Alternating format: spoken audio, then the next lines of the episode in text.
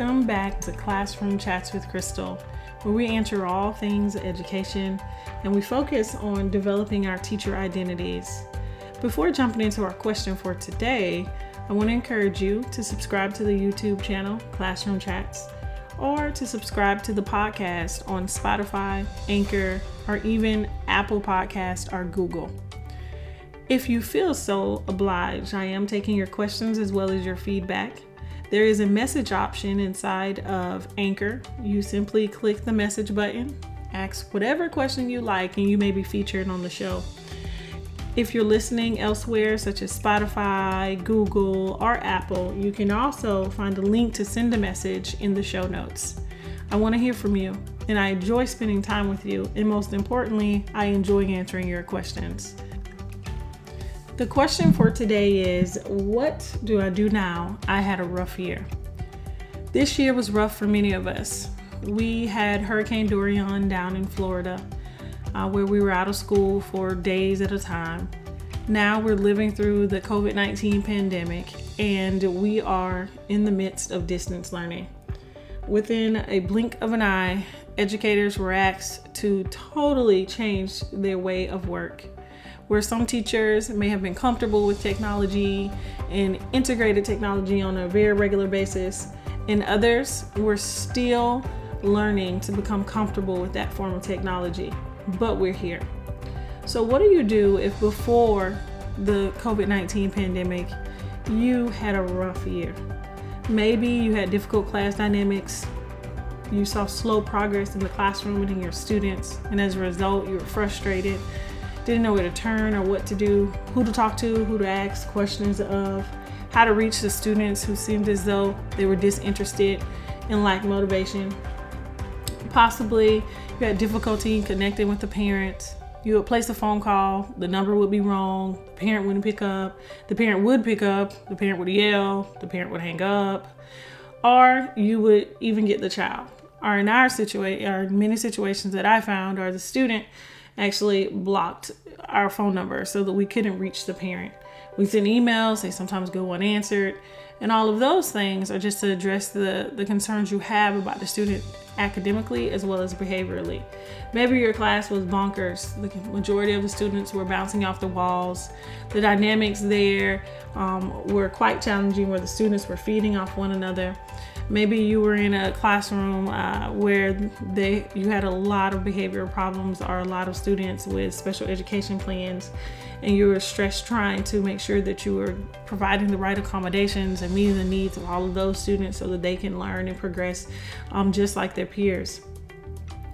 But maybe you had employee relations concern where unfortunately there was an allegation made by a parent or by a student and you had to answer to those allegations uh, through employee relations or human resources. Maybe you were struggling with personal things and you couldn't get to work on time, and it resulted in a write up or a directive or a very closed door conversation between you and your supervisor. Whatever it was that made your year rough, nonetheless, it was rough. And just like the students, you have very little opportunities our time to kind of start anew. With that in mind, the question comes up what do I do now?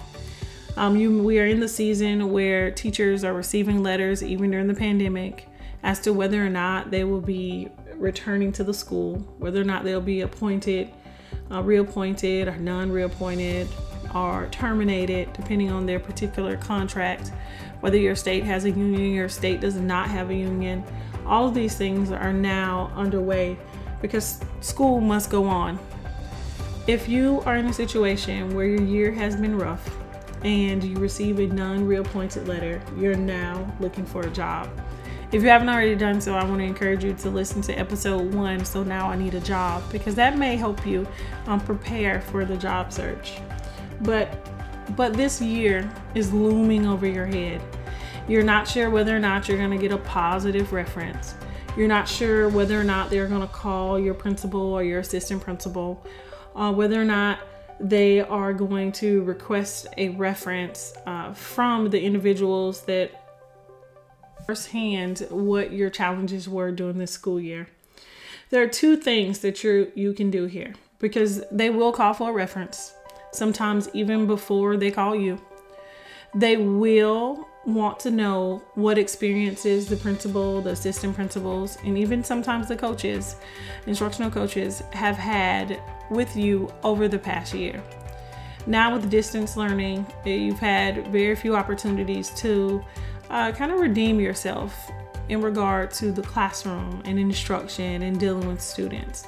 With the exception of administrators jumping into virtual classrooms, reviewing your modules, giving you feedback on your lesson plans, how you interact with the students is something that uh, looks very different with distance learning. So, the feedback that they're going to give is the feedback that they were able to witness throughout the school year.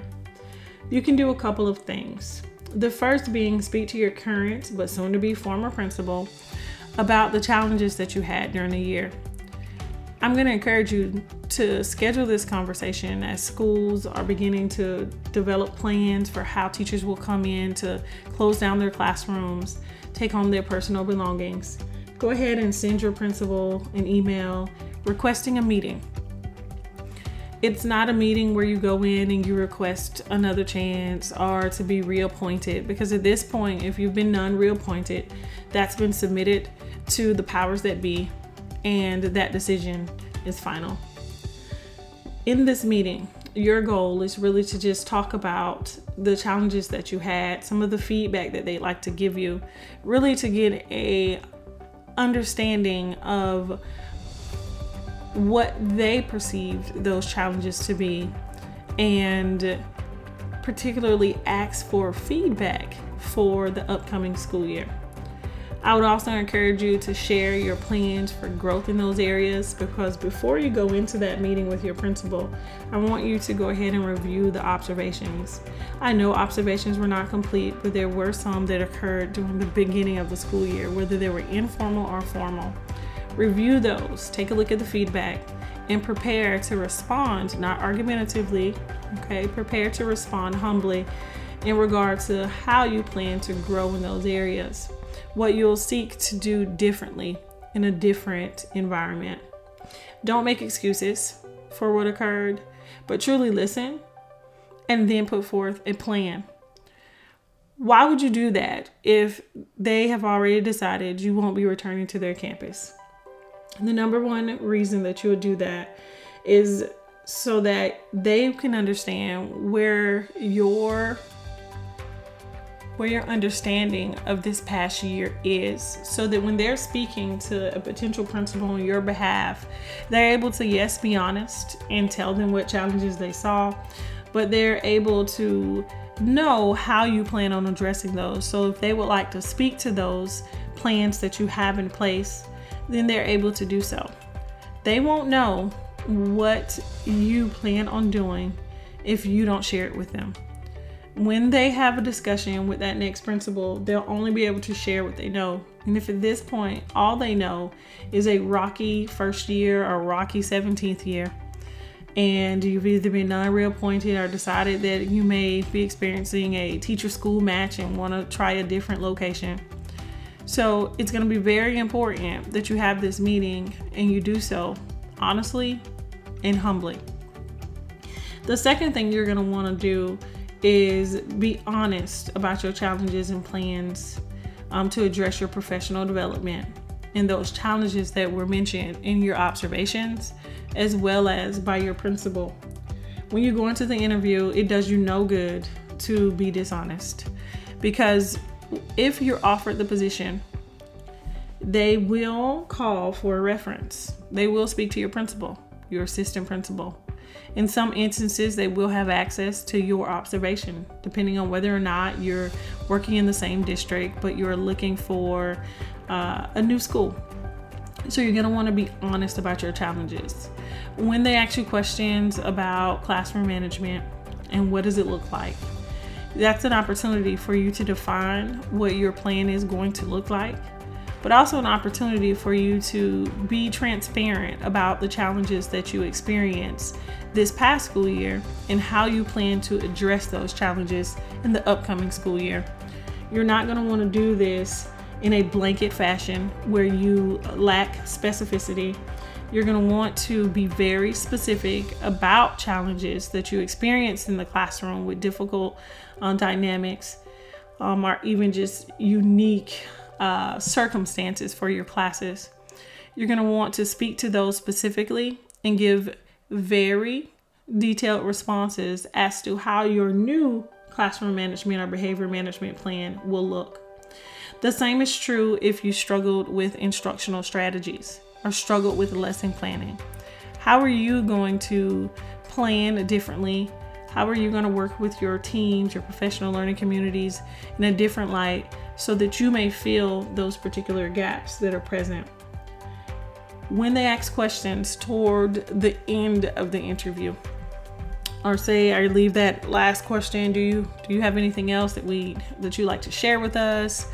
Um, you can take the time to share what your references may say about you um, and not in a way that will be and not in a way that'll be argumentative or uh, or a, a source of blame or giving excuses at all what you would do is respond to what potential your what potential references might say. So in this particular case, what you would do is you would say, if offered the position and seeking a reference, there are some things that I like to share with you.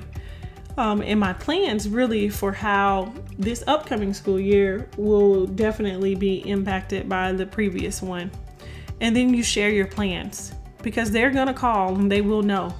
And if you don't share how you plan to field some of those challenges, it'll be very difficult for them to extend an offer.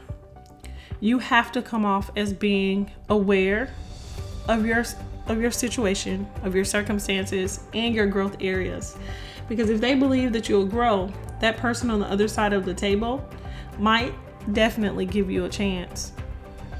I, my number one advice before I close this podcast is do not, do not, do not count yourself out. I know this year may have been difficult. I know there have been challenges for all of us, and maybe you feel more challenges for you. But I do not want you to count yourself out. Yes, it may have been rocky. Yes, you could not finish the school year to quote, redeem yourself, close quote. However, you still have power in the plan Thank you for spending time with me here on Classroom Chats with Crystal.